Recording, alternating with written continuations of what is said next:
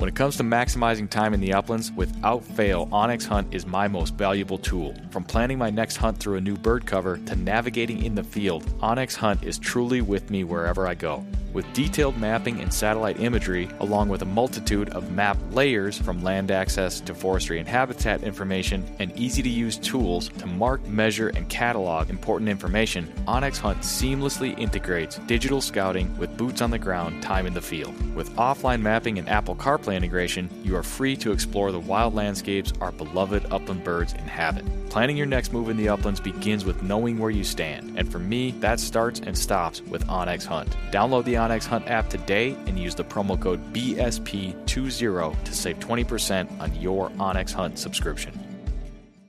When the miles rack up faster than your flush count, that's when you'll truly appreciate your hunting vest from Final Rise. Built for the uplands and proudly sewn in the USA, the complete lineup of hunting vests from Final Rise, from their all new Summit XT down to the minimalist Sidekick system, are all built upon the foundational load bearing waist belt and low profile shoulder strap system, which allow you to carry all the gear you need and do so comfortably while maintaining your ability to move freely and perform when you need to most. With a complete lineup of accessories and newly released performance field apparel, Final Rise has the gear you need to help you get the most out of every mile and every flush. Final Rise gear is built for the uplands. Get yours today at finalrise.com.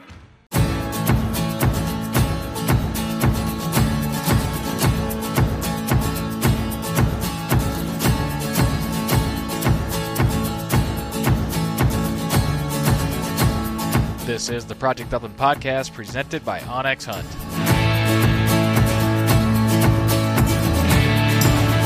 On this episode of the show, we're talking Michigan upland bird hunting, murder mystery of the fictional sort, and much more with Charles McElravy. Thanks for tuning in for episode number 130.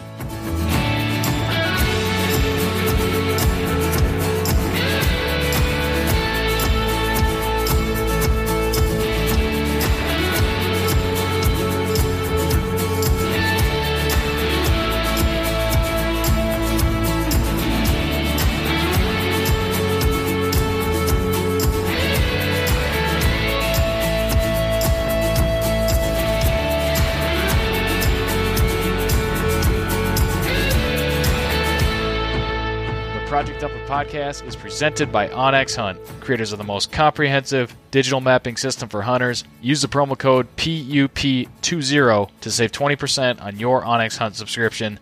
Know where you stand with onX. And by Eukanuba Premium Performance Dog Food. If you want to get the most out of your dog, you need nutrition that holds nothing back. To help unleash your dog's maximum potential, check out the new Eukanuba Premium Performance lineup at eukanubasportingdog.com. And by CZ USA, shotguns designed with the upland hunter in mind, from the Bob White and Sharptail side by sides to the Upland Ultralight Wing Shooter Elite over and unders. They've got pumps, they've got semi autos. CZ USA has a shotgun for you. Learn more at cz usa.com. And by Dogtra. For over 30 years, Dogtra has collaborated with industry professionals to create class leading tools for e collar training, GPS tracking, and more to support bird dog owners in developing top notch dogs. Learn more at Dogtra.com. And by ESP, electronic shooters protection, custom molded, custom fit, hearing protection that lets you hear what you want to hear, blocks out everything that you don't. Learn more and get yourself a pair at ESPAmerica.com and by Sage and Braker, makers of gun cleaning products that protect legacies the legacy of your firearm, the legacy of the sport, and the legacy of passing both down to future generations. Sage and Braker lives, breathes, and makes everything at the highest caliber possible, and they're proud to pass that caliber of craftsmanship on to you. Learn more at sageandbraker.com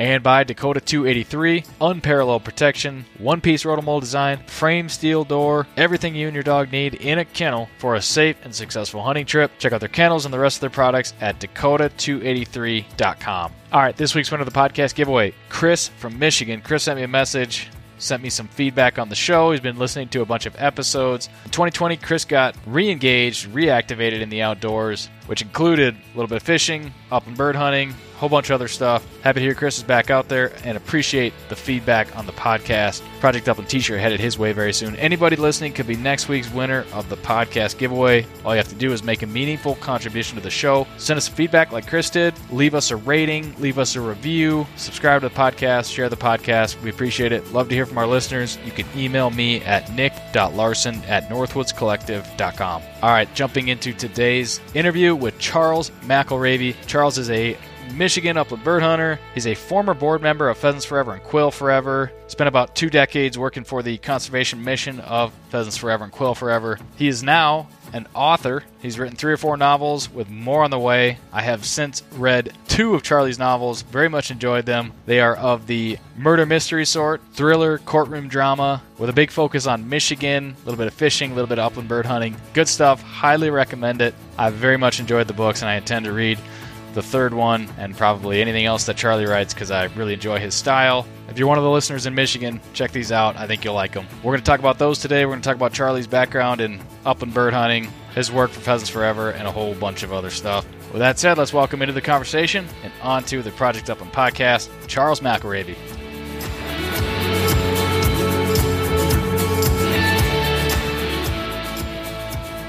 And welcome to the Project Upland podcast, Charlie McElravy. How are you doing today? Good, good. How are you, Nick? I'm doing very well. Thank you. I appreciate it, and I appreciate you taking the time to speak with me and the listeners. You could say we're we're going to step a little bit outside of what we normally talk about on the podcast a little bit later in our interview, but we are going to spend plenty of time talking about the things that we all love and why folks tune into this every week. So, Charlie, just tell me a little bit about yourself, where you're located, and some of the things that are keeping you busy at this time. I live in East Lansing, Michigan, um, with my wife, uh, two bird dogs, four cats, which has its own issues, and um, we have three kids who sort of come and go, especially right now um, during the pandemic. But we're uh, right in central lower Michigan, south of um, grouse and woodcock country, right in the middle of pheasant country, and you know Michigan's a pretty great waterfowl state, so yeah.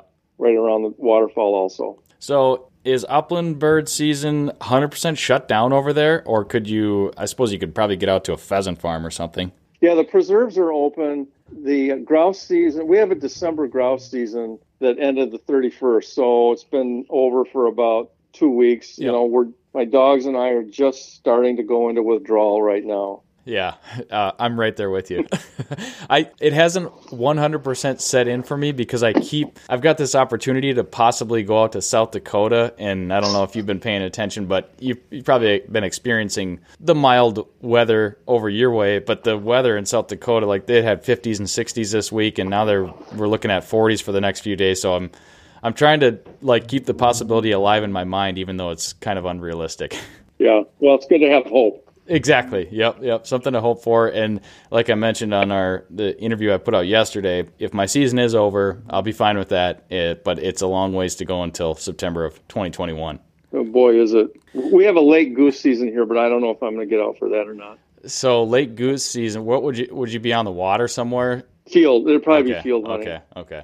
Well, how was your 2020 upland bird season. Did you like a lot of folks have the opportunity just based on uh, certain things going on with the pandemic? Did you have some more time to get into the woods, less time, or about the same? Um, I'd say it was more, but it wasn't really because of the pandemic. Okay. I just uh, wanted to do more and, and, was able to. And um, our number two son, if I played golf and if I could hit a golf club straight, we could hit Michigan State campus from here with a driver. Okay. But number two son moved home to get a master's in uh, dietetics, so he was around. So that probably, you know, I, I, had a pretty willing hunting partner when I needed one. That helps. Mm, helps a lot. Okay, so we're gonna we're gonna talk about a few different things here, Charlie. But I want to, as I do with a lot of my guests, I'd love to get your origin story and sort of set the stage as to how hunting, the outdoors, you know, specifically upland hunting, but a lot of times the outdoors is wrapped into it. How did that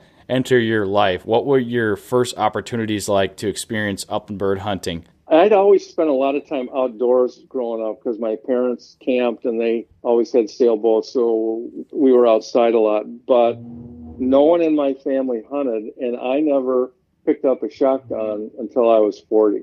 And wow Yeah, and what happened was, of course, that was quite a while ago now. But what happened was we had a yellow lab at the time that my a female who my three-year-old son named Fred, and the backyard was fenced in with a stockade fence, and there was also a dog pen in there with like an you know it was good size, but it was about an eight-foot fence. And one day Fred started to look a little heavier than normal, and um, one thing led to another, and it turned out that she was pregnant. And on my son's birthday, this number one son's birthday is Thanksgiving. On Thanksgiving, we had no idea what was going to happen other than Fred was going to have puppies. So, but Fred wow. had six purebred yellow lab puppies because it turned out there was this um, roaming lab in the neighborhood who got out all the time who was also you know had a nice pedigree uh, jumped the fence right? So we ended up with six puppies. They were born in my mother's basement on thanksgiving day and um, i ended up keeping two of them and i thought well gosh you know i have these two labs. I ought to I ought to try bird hunting, and that's what happened. That's crazy. It, that story it is, is, not un, not uncommon though. I mean, a lot of I'm always I'm sometimes surprised, and maybe it's just a, different way that I came about it. But the amount of people that have a dog, and it's not it's not even always a hunting breed, but of course with a lab you've got a hunting dog there, so it's not a huge leap for you to think I should maybe take these dogs hunting. That's right. So and of course that go go ahead. I well, I, well, I was just gonna say I wanted to get an idea of you know, what was the first thing that you did? I mean, did you have any idea what to do, where to go? What was that like? No, and you know, no, I didn't. But I had a couple of buddies who hunted, okay. and the first thing I did was um, some duck hunting, and then I got interested in upland hunting, and then I sent these dogs uh, to a very good friend of mine, who's, who's now a very good friend of mine, a dog trainer, and then that, you know, that kind of helped get going, and then I don't know if you you probably don't remember Jim Goodhart, but he was I don't. He was one of the original Pheasants Forever reps um, in Michigan, okay. and so this is this is almost 30 years ago, and um, there was an ad in the paper said there's going to be an organizational meeting for Pheasants Forever, and my wife was quite pregnant at the time. I thought, you know, I ought to. It's time for me to give something back to the world, so I think maybe I'll go to this meeting. So I fool that I was, you know, went to the meeting and there were five or six people there, and Jim Goodhart was very, very passionate about what he was doing and very persuasive. And about an hour later, you know, I ended up being the the first president of the Ingham County Pheasants Forever chapter, and then from there, of course, you know, it was a dollar down and the chase was on, right? Because all of a sudden, you know, I'm around all these other crazy people. Yeah, they sucked you right in, if you will. Yep. Yep. well, we didn't cover that right away, and, and it's definitely something I want to get into. So let's maybe use that as a as an entryway into your I don't know if we call it a journey or a tenure with Pheasants Forever a little bit. So you became chapter president. Was it a newly formed chapter then? Yeah, it was. Yeah, it was a brand new chapter, okay. and um, I don't even think there was an election. I, um, everybody, this was the at the time it was at the Alaiedon Town Hall, which is out in the country and um, as I said, there were five or six of us there. And by the time Goodhart was done, he had all the chapter officers he needed. And then we were supposed to put on a banquet, you know, which I had, I'd been to a couple of DU banquets, but I had no idea whatsoever what to do. Sure. Um, I think this was about 1993, and I think our first banquet was either in, was probably in 94. So, so anyway, I ended up being president of that chapter or that chapter for 15 years. And then, um, along the line, I was asked to join the national board, and then from there, I was chair of the board for four years. And just now, well, there's now term limits on the board, so I was just term limited off the board last year. So, and then um, I'm still on some advisory committees. And then just this fall, you know, we're all having a terrible time raising money because we can't have banquets, yeah. and um, that's a pretty. It's not. It's one of the most important fundraising things that Pheasants Forever and Quail Forever do. So three or four buddies of mine and I got together and formed a new chapter called the Capital City Pheasant, Capital City chapter for Pheasants Forever. And the whole purpose was to raise money with a sweepstakes. So five of us just finished raising 25 grand, netting 25 grand from a sweepstakes. So, wow. you know, there, there was, uh, there's a lot of stories about that, but, um, because we'd never done that before either, but turned out. Now you were on the you were on the board of Pheasants Forever. Is is the board of Pheasants Forever and Quail Forever is it the same board or are there two distinct boards? It's two, um, it's two. It's the same board. Okay. Quail Forever was started about 15 years ago, Yeah. um, and it's the same board. You know, but we try and get quail hunters, Sure. um, pheasant hunters, of course, and then people with different geographic backgrounds. So it's all it's all together. Whether it stays that way in long term, I don't know, but that's how it is right now. Right. And and you were on that board for was it 20 years that you told me the other day? Almost, yeah, 20 years. Yeah. That's incredible. The, I've certainly, I, I would say, I've probably probably safe to say I've been aware of pheasants forever for the past twenty years, just being interested in upland hunting for a long time. But I know the organization has come a long, long ways. What was it like to be that tied to the organization through its growth over the past couple of decades? Well, one of the when I started, the budget combined for, for Pheasants Forever, including all the chapters, was 12 million. The year I left, it was about 100 million Wow. uh, in terms of revenue, and it was the growth was incredible. It used to be, you know, there were probably 30, maybe 40 or 50 employees, and you can knew everybody. Uh, I could know I knew everybody, right? Just Yeah. because there weren't that many, and the board meetings were usually in uh, in the cities, and um, but now there's I think close to 400 employees, so it's pretty much impossible now to just keep track of it. But it's the one thing. Well, in, in addition to an, a, a bunch of great things, the one thing that Pheasants Forever and Quail Forever have always done is we've always lived within our means, so that when things get tough, we have enough money to get through, and we don't go out of business. And Yeah. and you know a lot of organizations conservation charitable or otherwise don't do that and i think it's a huge credit you know, to the management and the board that we're always able to um, you know really stay in business and especially right now that's very very difficult Yeah, for sure. Yeah, this this e- economy and the things that are going on at the macro level are certainly exposing a lot of. If you don't have cash reserves or you don't have diversification in the portfolio, this is the kind of thing that can undo a lot of that. right well we had 700 banquets canceled Yeah, that's in, that's incredible, and that's across the board with a lot of the conservation organizations. I Right. know that's really really tough. The other big thing that happened for pheasants forever is Pheasant Fest was canceled, which would Yes. going on within the next month, and I mean that's obviously the repercussions of that are yet to be seen, but that's a that's a big loss for not only Pheasants Forever, but a lot of the folks in the industry. I mean that was a that's one of the most looked forward to events I think across the board. right yeah i went i was at i think i made during my tenure i was at every one except one when we had a illness in the family but yes and that thing grew the first time we did it we did it in st paul Yep. at, at a not so big hotel, and we were wondering if anyone was going to show up. and then it was packed, right? I mean, you just don't know Right. with these kinds of things. Um, we've also done some stuff that didn't work very well, but that you know, this Pheasant Fest thing has turned out to be a huge thing, so it's a big loss. Yeah. I've tried to remind folks of that a number of times on the podcast throughout the year that our conservation organizations that dedicate so much of their time and resources to the birds that we love and the habitat that we love and they could use the support so if folks if folks have the ability to support at this time now, you know, now more than ever is is good.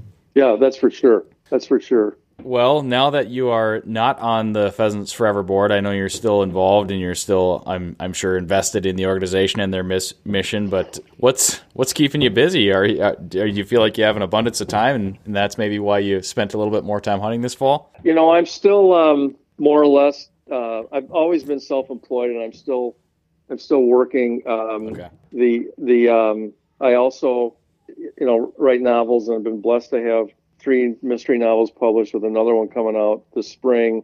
But I just decided that you know I'm not getting any younger, and I just might as well do enjoy myself as much as I can doing this. And then I got two great dogs right now, and a bunch of pals who like to go do it. So um, I, I think I, I was a decision that the future's now. I just ought to go do this. Yeah. Good deal. Well, we're going to get to those mystery novels. I won't leave the listeners hanging there. That's that's one of the main reasons we brought you on today. But let's circle back to we we talked about the interesting way that you happened upon two young lab puppies and kind of found your way into the world of hunting at a later stage in life. Now today you've got you've got a lab and an English setter, correct? Yes. tell me a little bit about the kinds of hunting that you're doing with with those two dogs now. The um the lab I have is uh, I've had a bunch of labs and he's the best one I've ever had and he um just, he loves to hunt and he um really loves to duck hunt. He's um I actually got him from kennel up there. Uh, Dennis Anderson oh. was one of the founders, as yep. you probably know, of yep. Pheasants Forever. His wife um, had a they sold they recently sold it, but they had a great kennel, and this dog's name is Cash. He's a black lab, and I got Cash from that kennel. He's a he's a British lab, so he's a little smaller. He's okay. about 60, 60, 65 pounds or so, and um, you know he just will retrieve until your arm falls off. And the nice thing about him hunting is that the duck hunting, you know, he's steady to shot, so he doesn't go until I release him, you know, after when a bird's down. So Yep. that just makes it so much easier and so much more fun because you don't need to worry about the dog running around doing stupid things or getting shot, God forbid, or anything like that. So Right. um, he uh, my um, he also is an excellent pheasant hunter. Once in a while, I have a collar for him that I only need to use maybe once in a while because he can get a little wrapped up in what he's doing and forget that I'm with him. That doesn't happen very often. And then my setter is five. I got him from a kennel up in um, Wisconsin called uh, Burl Kennels, and he's a, about a almost a 60 pound uh, ginger, you know, ginger and white Ryman, and he's turned out to be an excellent dog. When I first got him, I was afraid he didn't even, he didn't like birds, and I thought, oh my God, what's going, am I going to have a really good looking pet who doesn't hunt? But you know, I know you have setters, but my experience with setters is they can develop a little bit slowly, and and I've certainly you know, heard that it- a lot. Yeah.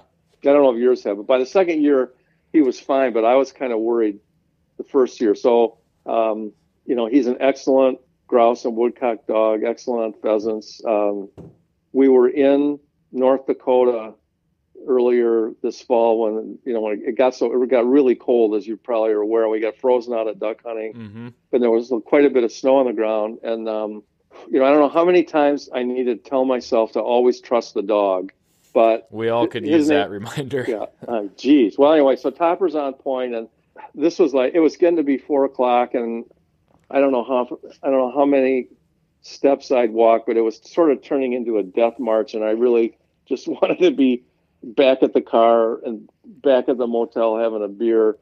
But the guy I was with said, I guess I wasn't even looking at him because he wasn't that far ahead of me. He said, Charlie, your dog's on point. So I look up, and in my defense, there was snow and weeds, and Topper really did blend in. But and then when he has a really hard point, he crouches. You know that, which is of course why they call him setter. And there and and there aren't that many times during the course of a season when he gets that hard a point. But he was crouched so much, he was also lying down.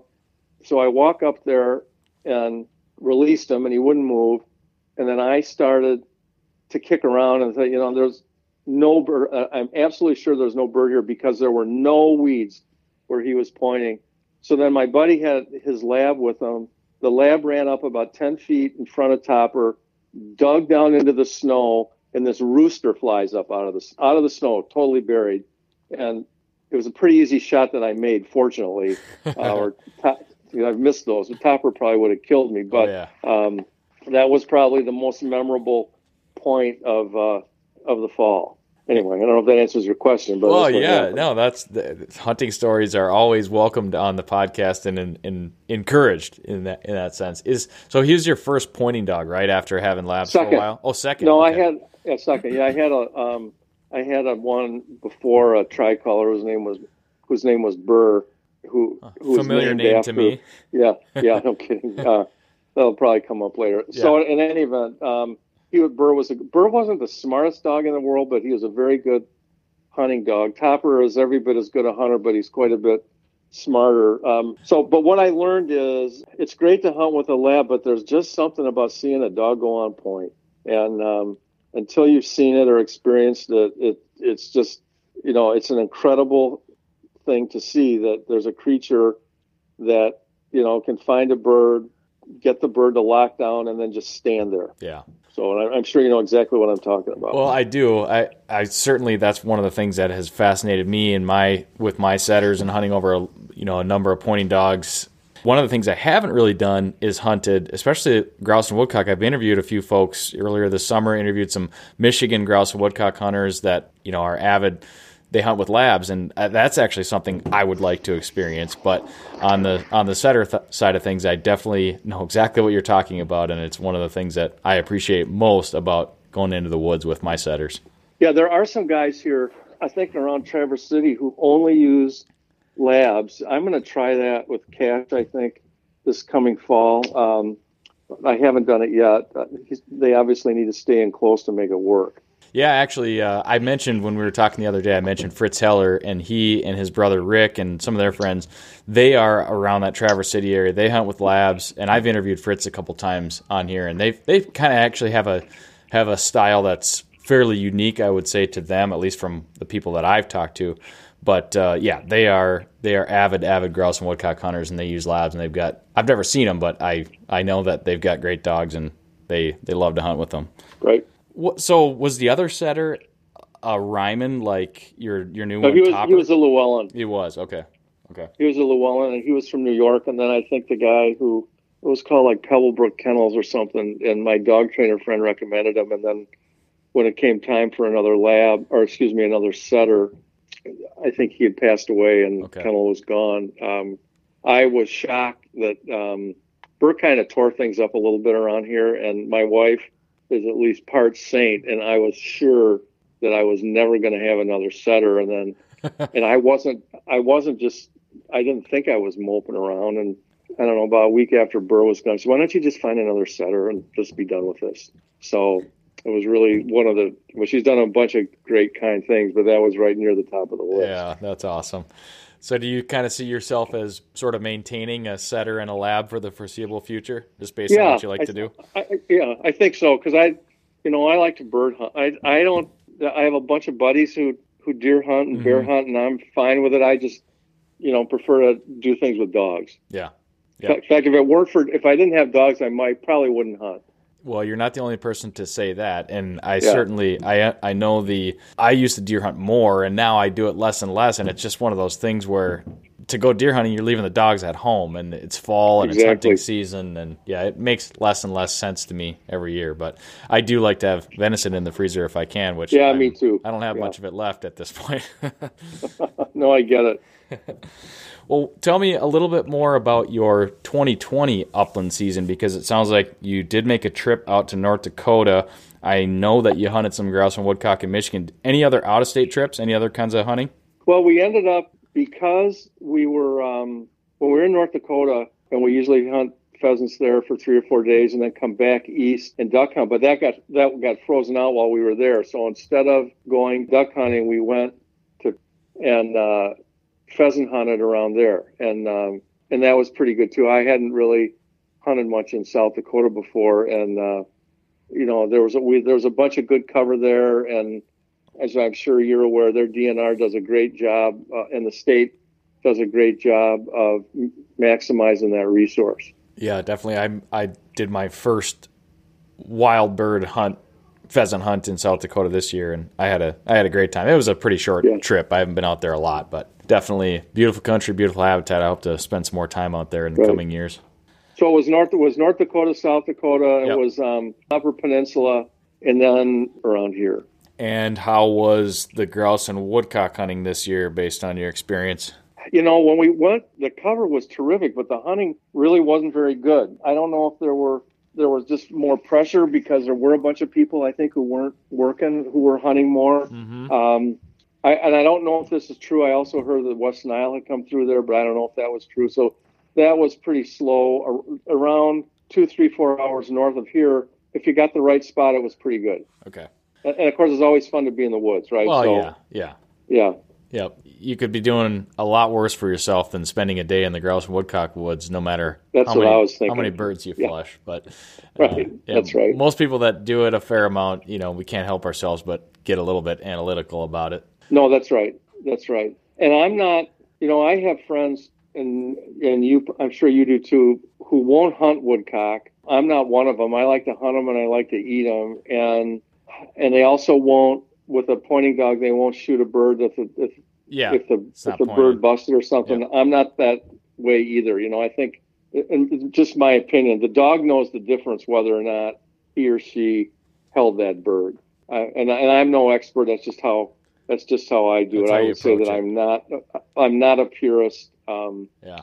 Probably grow. I mean, there's people who probably wouldn't don't do it this way, and it's just fine with me. It's just whatever, whatever anybody wants to do is fine with me as long as it's legal and fair. Right. Yeah, I would agree with that. I, I've certainly been around folks that have a I, I don't even like to use the word disdain, but I've seen it. I've I've sensed it around woodcock, almost like you know it's kind of like they're wasting their time, that sort of thing. I've, right. Gone through a little bit of you know back in the day I used to hunt without dogs, and I've never flushed woodcock because you could imagine, you know, the dog helps you find a lot more, and unless you step on yep. a woodcock, you're you're not really going to flush them. But then I, then when I was first getting into pointing dogs, woodcock are they can be a lot more cooperative for the dogs. They can you can yep. find more of them. So then I kind of had a little.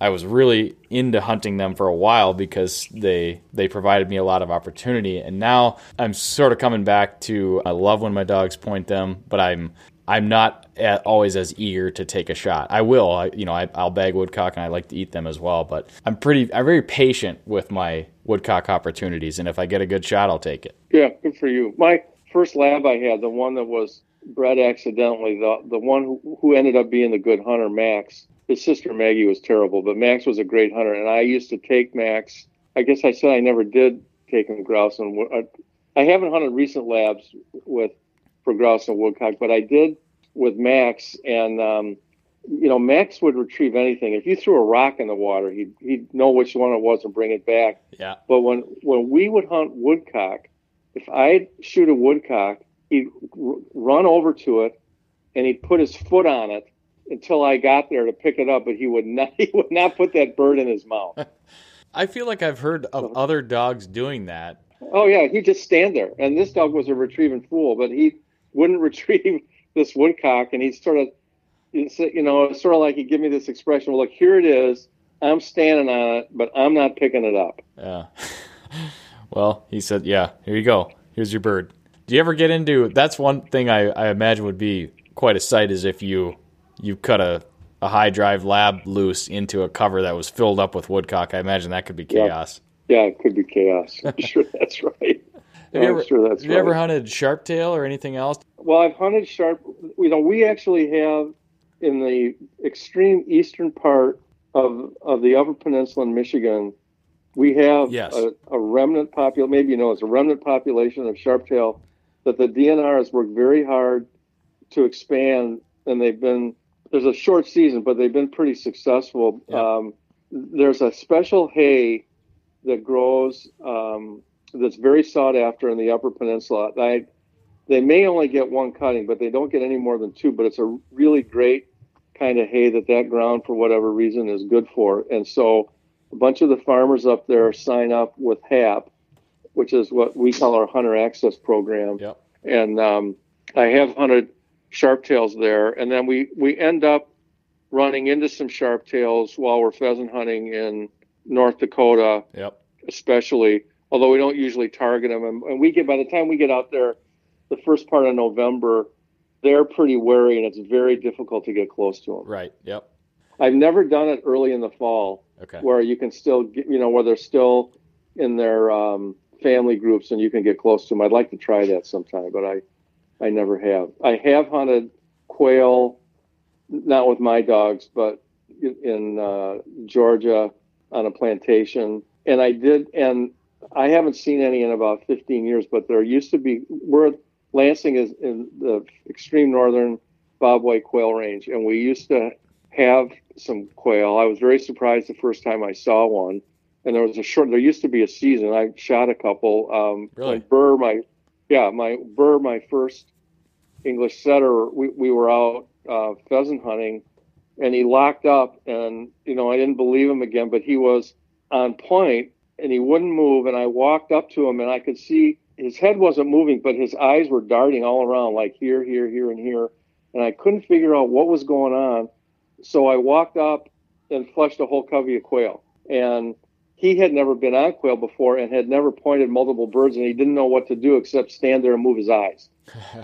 it was one of the funniest things I've ever seen, and, and never happened again. Uh, but it was really something to see him point that you know that covey and just see him kind of flick his eyes around. Yeah, that's very cool. I, the early season sharptail is one that I've I've talked about plenty. That that's become one of my favorite trips of the year. I really enjoy doing that, and I haven't spent much time out there late. We did see some sharptails when I was in South Dakota in November, and like you said, and I had heard that plenty. They they tend to group up and get a lot warier.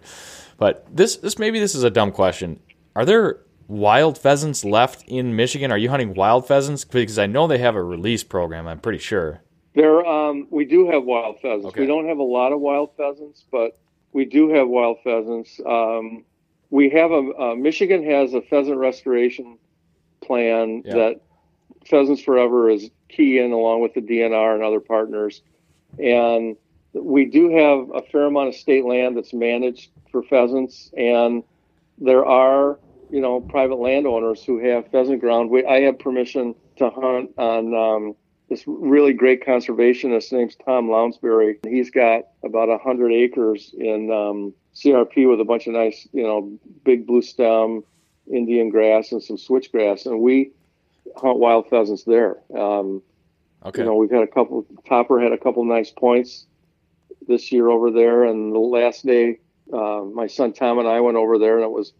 I used to hunt these dogs together, but it doesn't really work very well. But anyway, Cash um, put up a really nice rooster that I could have shot the bird, but my son had the better shot, so he got it. So anyway, that so the answer to that is yes. Yeah. I think our harvest is about a hundred thousand birds, which is not a big harvest at all. And if you want to target wild pheasants, you really have to work at it, but you can do it. Sure. Is there is there also a release program too? Because I, I just want to clarify that in case I misspoke.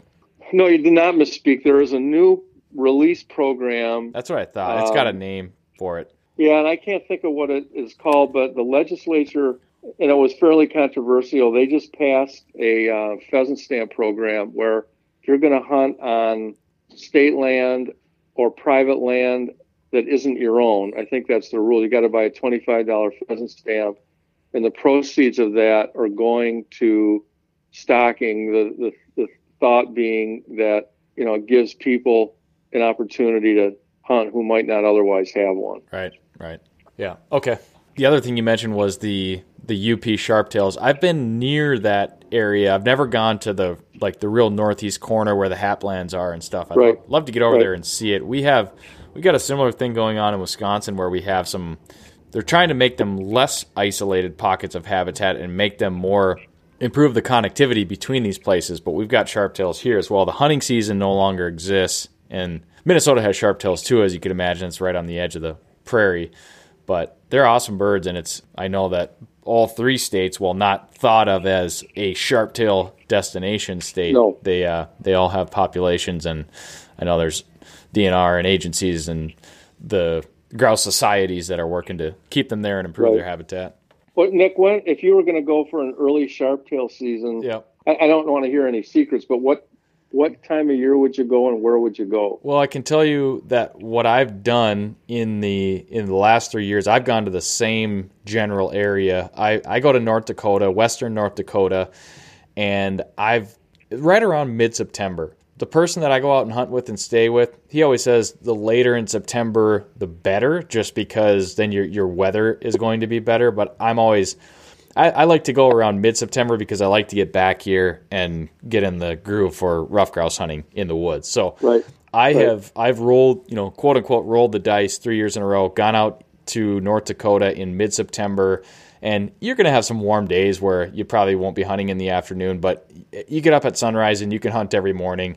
And I, I think I think weather is the key factor. I think you can kind of go anywhere you know there are sharptails, whether it's North Dakota, South Dakota, Nebraska. You can kind of go anywhere there are sharptails. It's just that early season. I think weather is probably the biggest X factor. But but like you we alluded to, and the weather you mean is the heat, right? The heat, yes, the heat. Yep. And so you've got to have dog power. You've got to have, you know, if you have more than one dog, you can rotate them in and out, but they're going to cover ground, and there's going to be days where the heat will probably take you out of the field unless you just get real lucky. And I would say that I've been pretty fortunate. We haven't had, when I've been out there, we haven't had a heat wave roll through where it's 80, 90 degrees and you're done, right. done. It's always, you know, maybe it gets to 70 in the afternoon, but we still got to hunt in the morning. That's been my experience.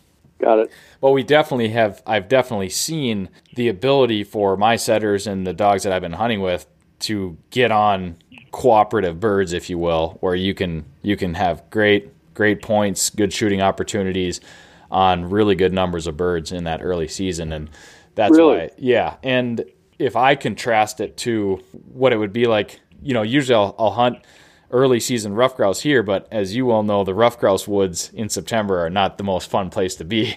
So to go no. to go out there and actually stretch my legs and let my dogs stretch their legs, it, it just seems to be a really good time of year to do that kind of a trip and let the dogs get some conditioning and exercise and No, that's right. That's right. Well, I need I I think I need to put that on my list of things to do. Yeah, um, I think you'd enjoy it.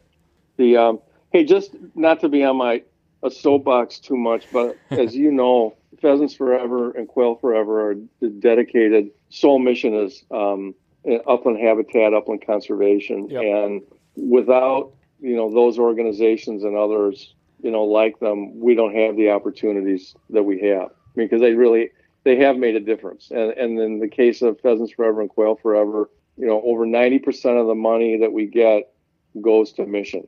You know, we almost always have a four star uh, charity. I think it's called Charity Navigator. Charity Navigator, yeah, it is.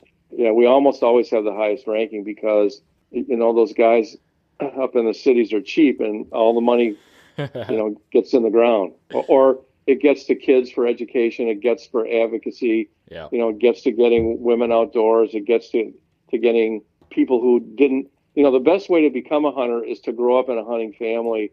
The real challenge is to get people who didn't grow up in a hunting family, but who have an interest in it outside so they can do it because, you know, there's a lot of obstacles. There are. Um, yep. and, and, and it's not, you know, it's not obstacles like laws or regulations or prohibitions. It's just, how, you know, do I have a dog? Do I know somebody who have, that has a dog? What kind of gun do I have? Can I afford to do this? Where do I go? Access is probably the biggest thing. Yep. And then, of course, there's just plain old hunter safety. So it's kind of a tough thing to recruit new people, and that's that you know that's what we're trying to do.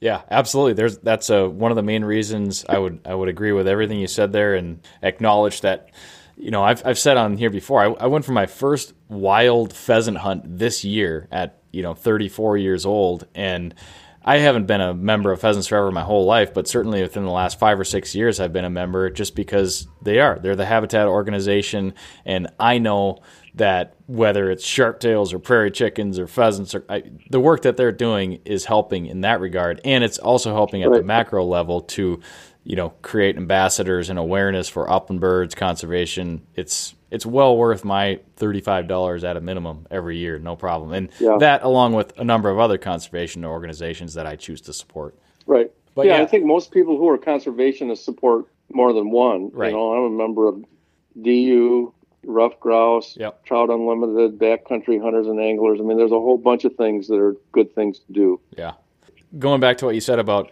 folks getting into hunting for sure that is one thing that i always say i had the easy way in. My, and my dad wasn't he wasn't a huge upland bird hunter or anything. He did it but they gave me my first opportunities and for you know much to their surprise i just became hooked on ruffed grouse at the time. And i was huh. always trying to find ways to go hunting and they enabled that and and really helped me out. So i you know i'm i'm very grateful to both my parents for allowing me to pursue that my whole life but that was the easy way in. And there's a lot of things you just kind of learn sort of take for granted the you know the firearm safety you went through that with a bunch of kids and that's different. There's access to information i think is improved for a lot of folks that are that are coming at it today but there's there's probably you know less access and less habitat than than maybe there used to be, and there are plenty of barriers to entry. That's for sure.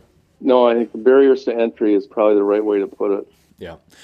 Well, I don't want to get too far down that road without covering one of the other reasons we brought you on here. And I, have got to thank you, Charlie, because your novel, The Gray Drake, which is the middle novel in a series of that is currently three books, but will soon be four, you got me back on a, a reading kick that I've uh, I've just been devouring novels lately since I picked up The Gray Drake. I think it was in November I picked that up and uh, I buzzed through that one. So we'll have you talk about that. But thank you because I've been enjoying a lot of good reads lately.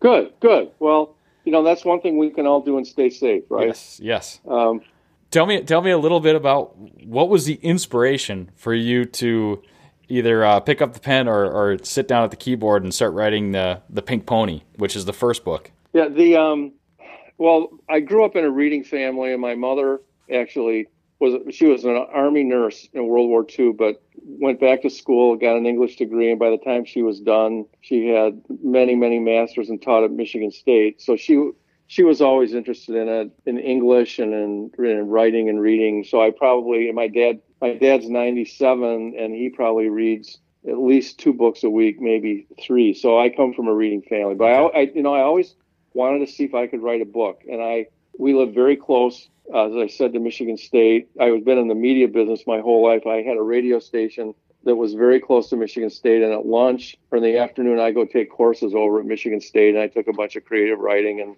courses like that. So I decided I was going to write a book, and I and I courted my wife on Mackinac Island, and um, thought, well, what a great place for a mystery. So that was how that started. The Pink Pony is actually the second book. The first book oh, was published under my well it's the first book in this series. The, the, I won't bore you with all the details, but I wrote a book first with the same cast of characters under my real name, but no one can say or spell McElravy. So then I decided to come up with a pen name.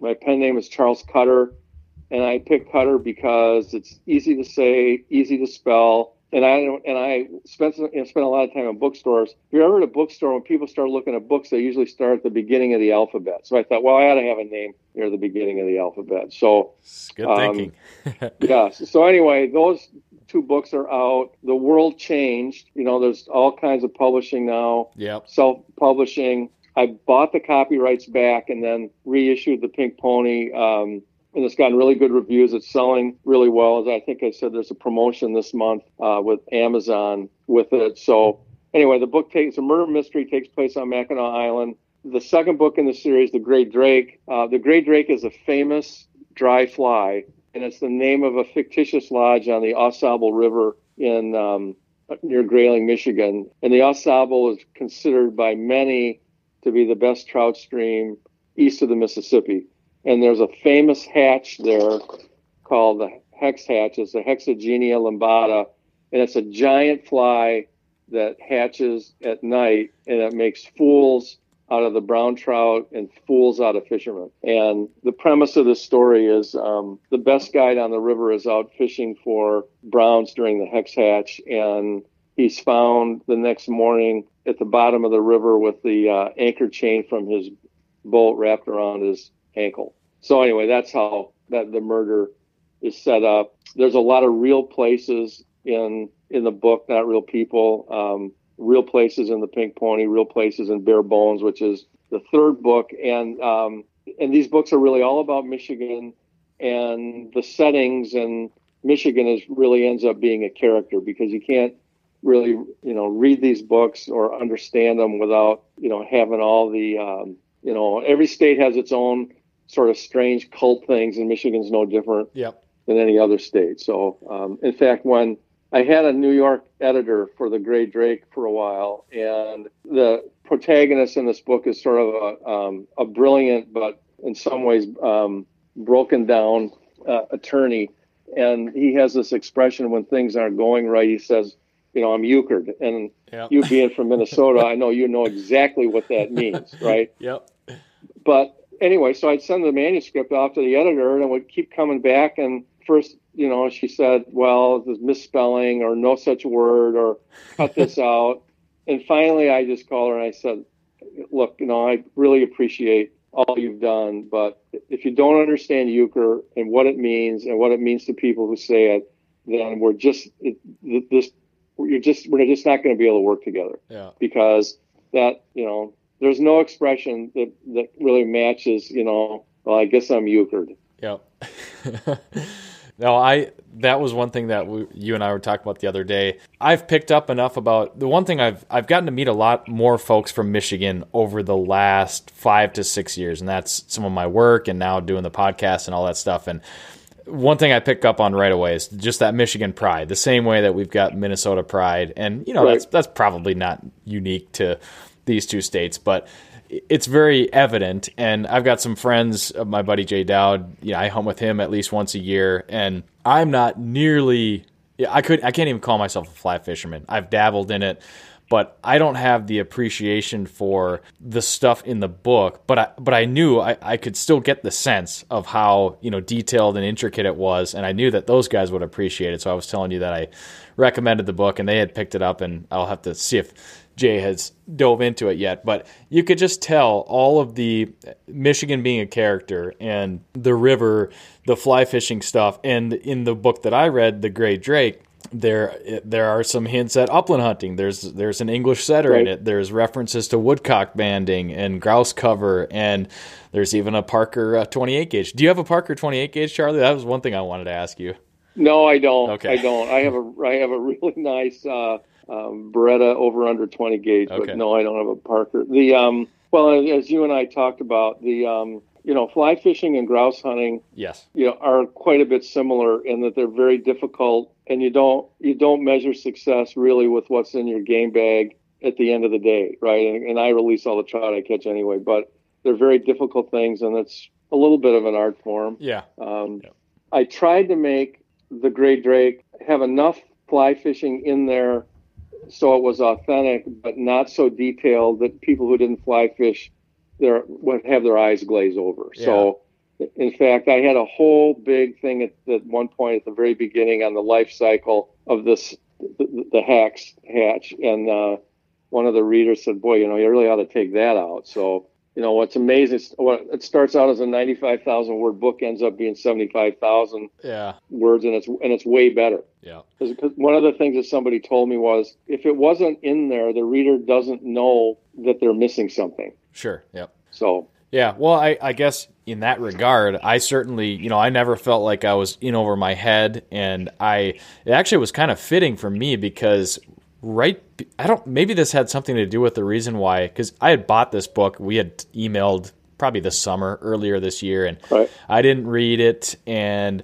i had just had my our uh, annual grouse camp my we had two friends from michigan come over and that was in early november so we were they were talking about fishing of course you know over the course of a couple days and actually my friend from over here they've been doing a camping trip and i'm certain that they they went camping last summer and were fishing on the Au Sable and they fished the hex hatch. So there was a lot of really, that. yeah. There was these three guys had all fished the hex hatch last summer, so there was a lot of that conversation going on at the grouse camp. And so then a week or two later, I picked up the Gray Drake and started reading it. I think that actually kind of helped to suck me into it. And uh, I yeah I, I picked up on some of that, but no, it was I I really enjoyed it. And like I said, I've been on this kick of reading a bunch of novels, I just was really reminded about what it's like to get sucked into a page turning story like that. And uh, I've I've really enjoyed some of the books I've read, including that one. And for the listeners, the I just noticed that all three of those books that we're talking about are if you happen to be a subscriber to Kindle Unlimited, they're all available on Kindle Unlimited. If not, they're all available on Amazon for I think five bucks is the most expensive, and the first one, the Pink Pony, I think is two ninety seven right now.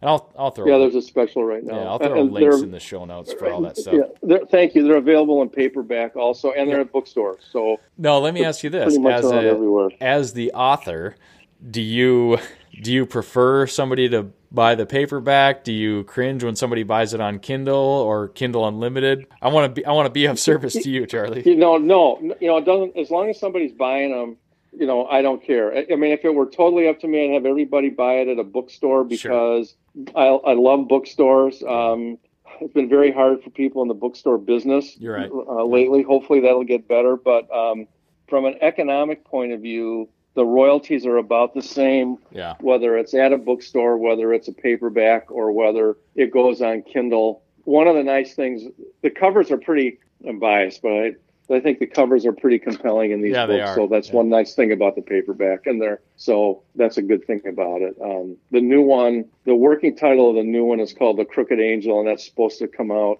in May. And of course, everybody else, all the editors have it now, so they're all having a field day with it. But that's, yeah, I'm sure you know, you know how that goes, right? It's not. I try not to take any of it personally. but- Right, right, yeah, yeah. and I don't fight over commas or anything else. So Okay.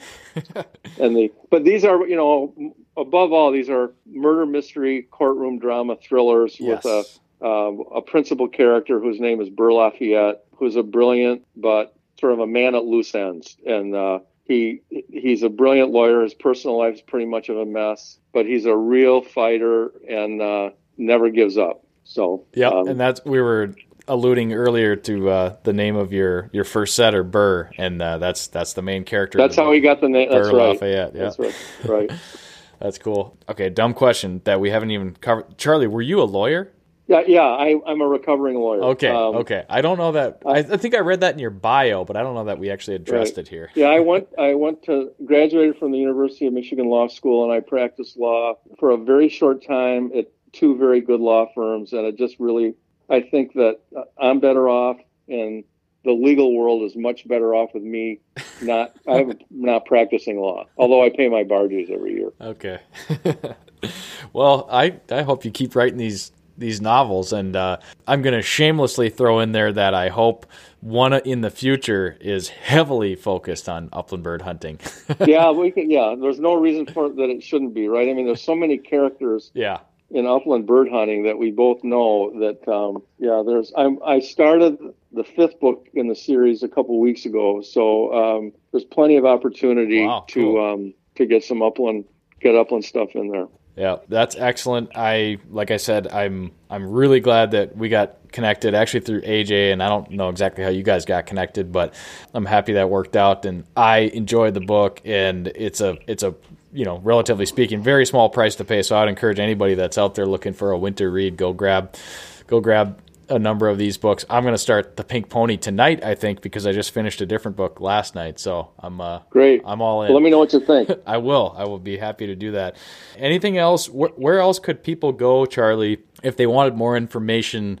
Uh, you've got a website, right? Is it charlescutter.com? yeah charlescutter.com Okay. yep um, So they could go there. and if they go to trailer. amazon all Yeah. these books are previewed on amazon also um, there's actually a trailer uh, for the gray drake Yes, um, I watched that this morning. on the website. Yeah. Um, and just as a real quick aside, what Yeah. prompted this story was there's a famous boat that is only used on the Sable, called the, fittingly enough, the Sable River boat.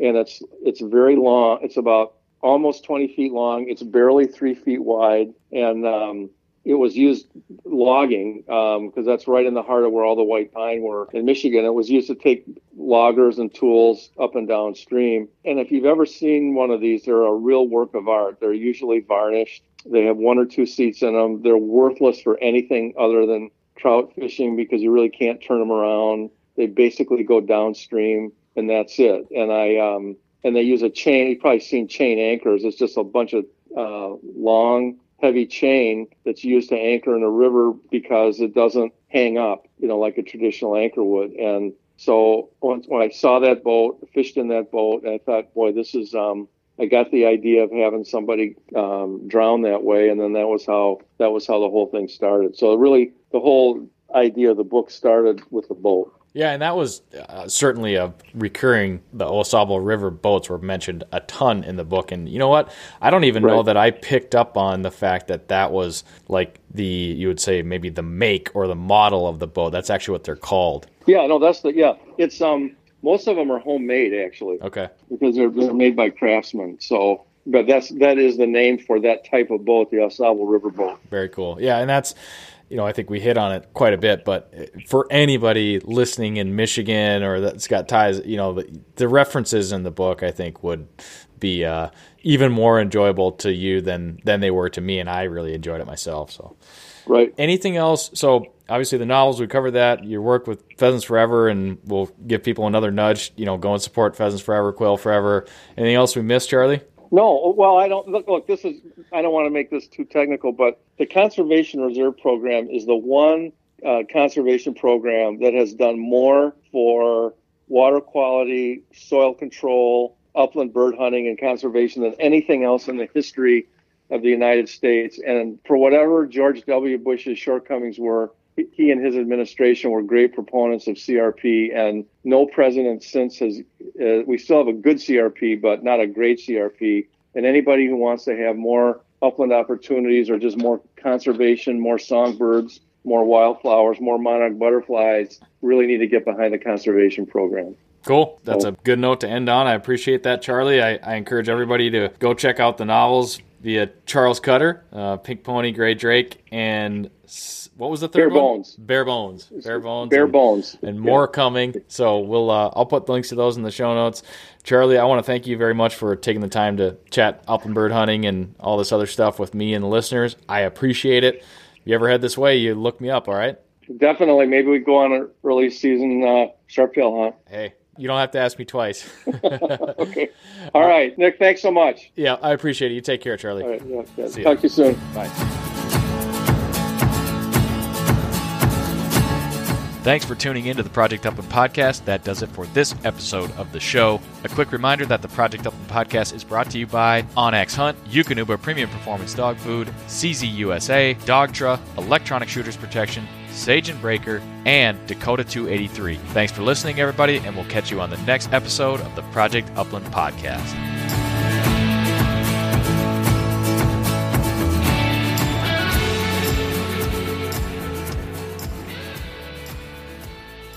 onX Hunt is the number one hunting GPS app. Join millions of other hunters who trust onX Hunt to find more game, discover new access, and hunt smarter. onX Hunt shows you nationwide public and private land boundaries. They've got topographic and 3D maps. You can track your route, location, and elevation profile. You can save maps for offline use and take onX Hunt with you wherever you go. The most comprehensive hunting tool you'll own Download the onX Hunt app today and use the promo code BSP20 to save 20% on your next onX Hunt subscription. Know where you stand with onX.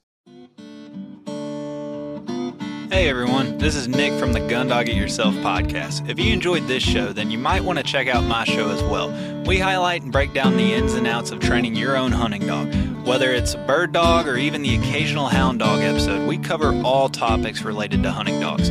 Check out Gun Dog Yourself on any podcast streaming platform and hit the subscribe button to be sure not to miss any future episodes.